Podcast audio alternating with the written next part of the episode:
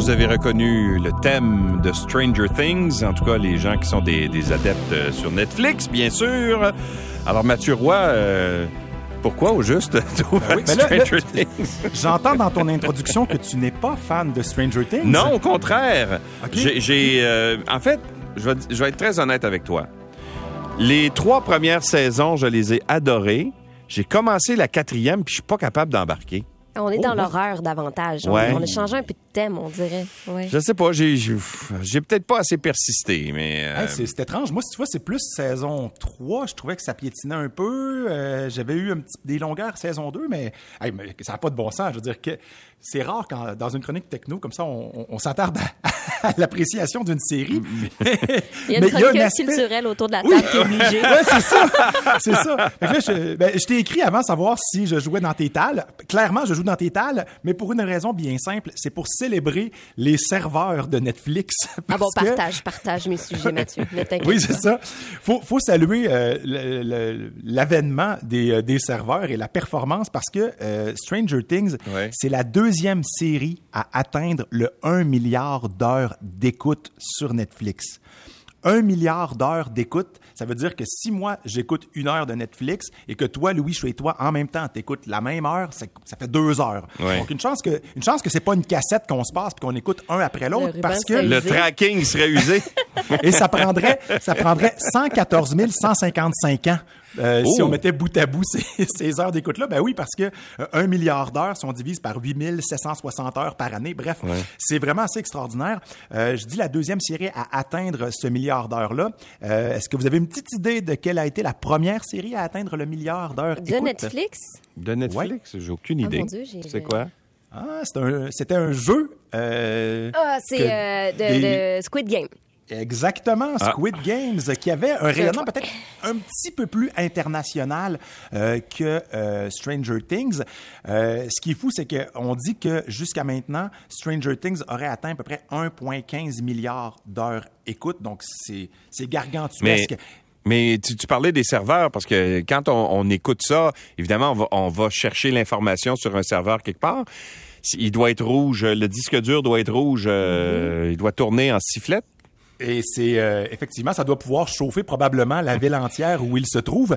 Euh, le, le, truc qui est intéressant, c'est que de plus en plus, on utilise aussi l'intelligence artificielle pour ouais. essayer d'établir des espèces de patrons d'écoute des émissions. Donc évidemment, quand c'est la nuit, entre minuit et 5 heures du matin, dans certains pays, ben probablement qu'on va pas mettre le maximum de ressources sur ces régions-là pour peut-être euh, faire bénéficier euh, l'Amérique qui elle est en plein jour ou en fait de soirée, des choses comme ça. Donc on connaît exactement, tu sais, c'est c'est facile de connaître les euh, les statistiques d'écoute quand c'est numérique comme ça. Ouais. Et d'ailleurs, c'est top 10 dans 93 pays euh, Stranger Things. Alors c'est vraiment un incontournable ouais. et d'un point de vue technologique, c'est fou ouais. là. La seule affaire là-dedans, c'est qu'on est obligé de prendre la parole de Netflix. Euh, oui, t'as raison. C'est vrai que parce qu'il n'y a pas de, tu sais, quand euh, nous autres, on, on, on a des, des, sondages qui sont faits par une firme qui s'appelle Numéris. Alors oui. tu peux te fier à ça. Tu sais, en fait, ils ont fait un sondage. Mais eux autres, là, là t'es obligé de prendre la parole de Netflix. Quand ils disent, garde, nous autres, on a eu tant d'heures d'écoute ou tant de personnes, t'es obligé de le croire c'est sûr que euh, chaque, chaque technique a ses avantages, ses inconvénients, parce que euh, si par exemple tu parles de numérisme, ils n'ont pas euh, l'écoute de chacune des personnes qui écoutent. Non, non, non, je comprends. Fait une moyenne en fonction des gens qui sont sondés. Ouais.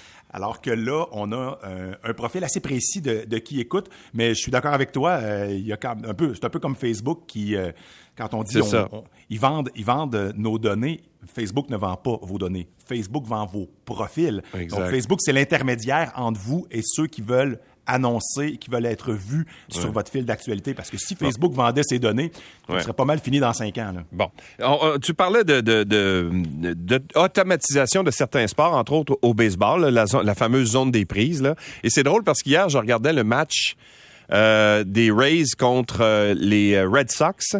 Et j'essayais de voir le nombre, parce que tu sais, maintenant, tu as la, la, petite case, là, la zone oui. des prises qui est dessinée là, quand, à l'écran. Okay. Puis tu vois là, là, où il attrape la balle, puis j'essayais de voir avec l'arbitre derrière quel était le pourcentage d'erreur. C'est-à-dire que l'arbitre va, ouais. par exemple, appeler une prise alors que la balle est un petit peu, je sais pas, un petit peu en dehors de la boîte, tout ça. Puis c'est quand même assez élevé. Hein? Ben, j'écoute, ben, je dirais peut-être... versus caméra. Ouais, ouais, je te ouais. dirais peut-être au moins 10% de mauvaises décisions.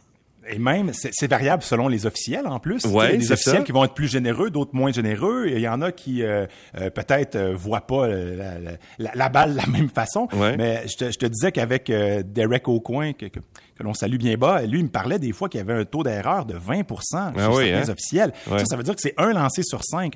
Mais comme je disais, c'est que c'est prise ou balle. Donc, il n'y a pas d'entre-deux. Fait que ça finit peut-être au bout du match, peut-être à avoir une espèce d'équivalence.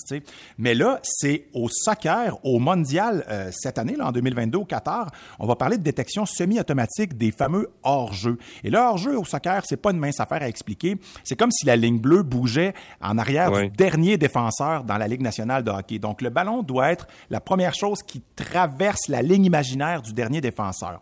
Donc, pour faire une histoire courte, ce qu'on va faire, c'est qu'on va installer 12 caméras euh, dans les stades qui vont être dédiées à 100% à faire une tâche, c'est de l'analyse de ballon, parce que dans le ballon, il y aura bien sûr un capteur, mais le ballon est capable d'être détecté par ces caméras-là. Mais aussi, on va être capable de détecter sur chaque joueur 50 fois par seconde 20 points de position pour connaître la position précise de chaque joueur et on pourra détecter euh, automatiquement ce qui apparaît être un hors-jeu. Donc, en quelques secondes, on est capable sur les écrans euh, euh, de, de, de, ces appareils-là de transmettre de l'information à l'arbitre central qui va pouvoir préciser si effectivement il y a oui ou non, officialiser qu'il y a oui mm. ou non un hors-jeu. Donc, au lieu de prendre à peu près euh, une minute et demie pour rendre une décision, ça va prendre à peu près 25 secondes. Donc, on a fait des tests, c'est suffisamment concluant et ce que ça offre aussi, c'est une bien meilleure perception et une bien meilleure compréhension de, des téléspectateurs et des spectateurs parce que après les décisions, on va être capable d'avoir une animation 3D qui va être diffusée sur les écrans géants. Et là, on parlait du hockey au tennis, exactement comme ce système-là où on remodélise le terrain de tennis avec l'endroit où la balle est atterrie. Mais là, ça va être la même chose, mhm. mais avec le ballon et euh, l'attaquant qui veut rentrer dans Est-ce qu'il va y avoir des caméras qui sont capables de détecter quand un joueur euh, fin euh, une blessure, euh, par exemple, au soccer. C'est le gars qui se tord à terre, tu dis, mon Dieu, je pense qu'il vient d'y arracher une jambe, puis finalement, deux minutes après, il court comme un lapin sur le terrain. Mais des fois, ils mettent un petit produit aussi, un aérosol qui a l'air d'être magique. Moi, je pense qu'on devrait les enduire avec ça avant. On réglerait peut-être le problème. Une grosse mais, bulle. Mais tu sais, j'ai vu la, la j'ai vu la simulation euh, qui a été proposée, et lorsque on utilise 29 points de position sur un athlète et qu'on l'analyse 50 fois par seconde, ben on est capable de savoir à à quelle vitesse le joueur a été touché ou s'il a été touché. Mm. Donc moi, j'ai l'impression qu'on serait capable aussi d'aller euh, décerner euh, des, des, coups francs ou des cartons, des cartons pour, euh, pour, avoir joué la comédie comme on, on le fait au, au, au, hockey. Pardon, mm. Bon, boîte noire. Plongeon. Voilà, exact. Boîte noire et contrôle de la vitesse arrivent en Europe pour les automobilistes. Qu'est-ce qu'ils vont faire? C'est vraiment particulier parce que à partir de maintenant, les nouveaux véhicules qui arrivent en Europe devront avoir ce qu'on appelle l'adaptation intelligent speed. Donc, euh, c'est-à-dire que c'est une adaptation intelligente à la vitesse, une espèce de système de surveillance comme on retrouve dans plusieurs nouveaux véhicules. Là, c'est presque rendu de série. On dit que c'est une étape pour la démocratisation de la conduite autonome.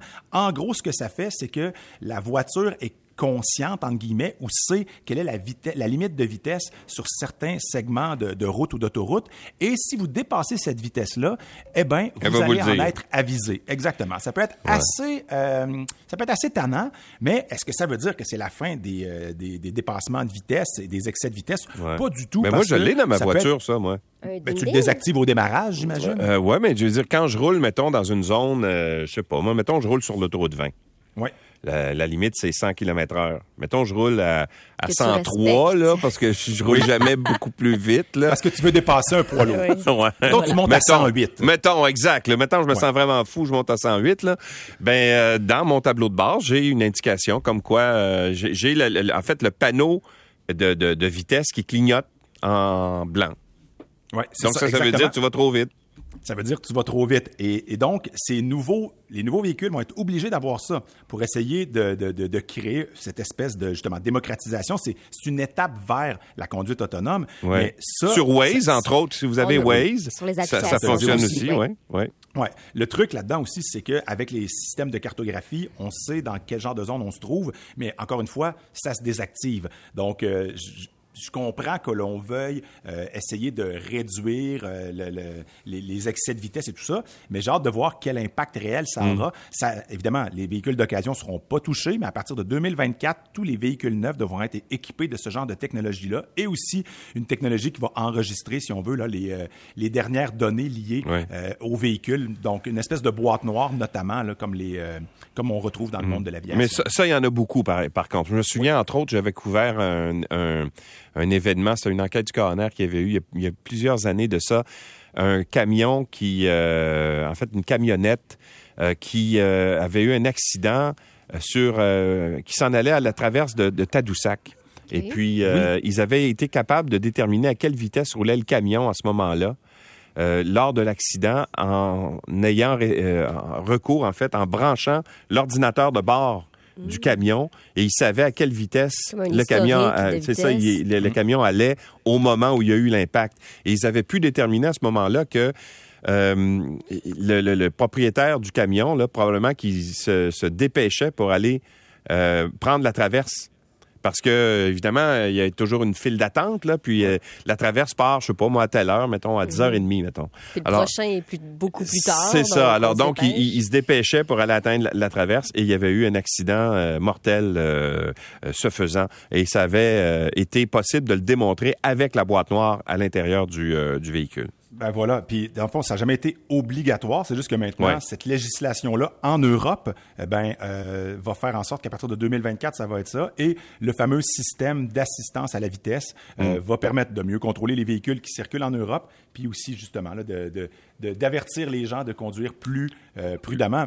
Puis, mais, mais dans l'exemple que, que tu racontes, je pense qu'il y a même un syndrome qui s'appelle le syndrome de Exactement. la traverse. Oui, tout à fait. Oui, oui, oui parce que les gens, puis d'ailleurs, il l'indique là, tu sais, euh, le long des routes, il y a de la sensibilisation par rapport à ça, parce que les gens justement veulent arriver le plus rapidement possible. Il y a un moment où ça devient plus dangereux sur les routes à quelques minutes. Avec une avec une simple règle mathématique, des fois, tu te rends compte que aller à ce point vite sur une si courte distance, ça ne change à peu près rien. Ouais, c'est ton itinéraire. Mm-hmm. Des fois, là, tu, vas, faire un Montréal-Québec, puis euh, tu vas rouler à des vitesses qui dépasse la limite permise. Pour sauver cinq minutes, là, tu sais. Ben, à peu près, c'est ça. Là. Bon, et il y a des problèmes avec le satellite Capstone. Qu'est-ce qu'il y a eu? Qu'est-ce qu'il y, a... il y a une crevaison? Ben, t'es pas loin de ça, Louis. Euh, ce satellite-là, c'est un tout petit satellite. Je vous en avais parlé euh, lorsqu'il avait été lancé. Euh, sauf que là, l'Agence spatiale américaine a annoncé que c'était un dur coup pour, pour, pour la NASA, mais aussi pour le programme Artemis, parce que ce satellite-là a pour mission d'aller juste tester des orbites qui autour de la Lune qui pourrait servir pour une future station euh, lunaire. Mais là, on a perdu le contact avec oh. euh, le dit satellite. Il devait y avoir une, une, correction de trajectoire qui devait avoir lieu hier, qui n'a plus à être réalisée. Donc, il y a peut-être quelqu'un qui a dit ah, Je savais qu'on aurait dû devancer ça d'une douzaine d'heures, cette affaire-là. Et donc, euh, plus de signal de cette, de cette mission. on devait se rendre autour de la Lune à, peu près 384 000 kilomètres d'ici. mais écoute, on vient de perdre le signal, ce qui n'est pas une très bonne nouvelle. on va surveiller quand même le, programme Artemis. D'ailleurs, à la fin du mois de juin, tu as parlé avec la gang de Félix and Paul qui vont filmer en, 360. Euh, moi, j'ai vécu leur expérience de, réalité euh, ben, virtuelle ou de vidéo 360 dans la Station spatiale internationale. C'est incroyable. C'est à s'y méprendre. Tu es, à l'intérieur de la station. Moi, j'avais les larmes aux yeux. Écoute, j'étais assis sur le divan, puis là, tu avais David Saint-Jacques qui te parle. Puis là, tu sais, David Saint-Jacques, c'est une sommité. Quand il te parle, tu le regardes, mais j'étais quand même j'étais intrigué de voir ce qu'il y avait autour, puis je me sentais mal de ne pas le regarder pendant qu'il m'expliquait quelque chose de tellement scientifique puis intéressant. C'était vraiment, c'est vraiment des super expériences où il y a une intimité aussi avec l'équipage quand ils se font une espèce de repas là, en, euh, international avec euh, les gens de, de toutes les origines. Mm. Puis là, ils, ils, ils, se partagent comme ça des, des recettes, des sauces, euh, des petites marinades. J'ai trouvé ça vraiment charmant, puis on avait vraiment l'impression d'être à bord avec eux. Là. Bref, ça va être quelque chose de bien le fun à suivre. Monsieur Roy, merci beaucoup. Bye bye, Louis. Au revoir. Et sur la 13, qu'est-ce qui se passe?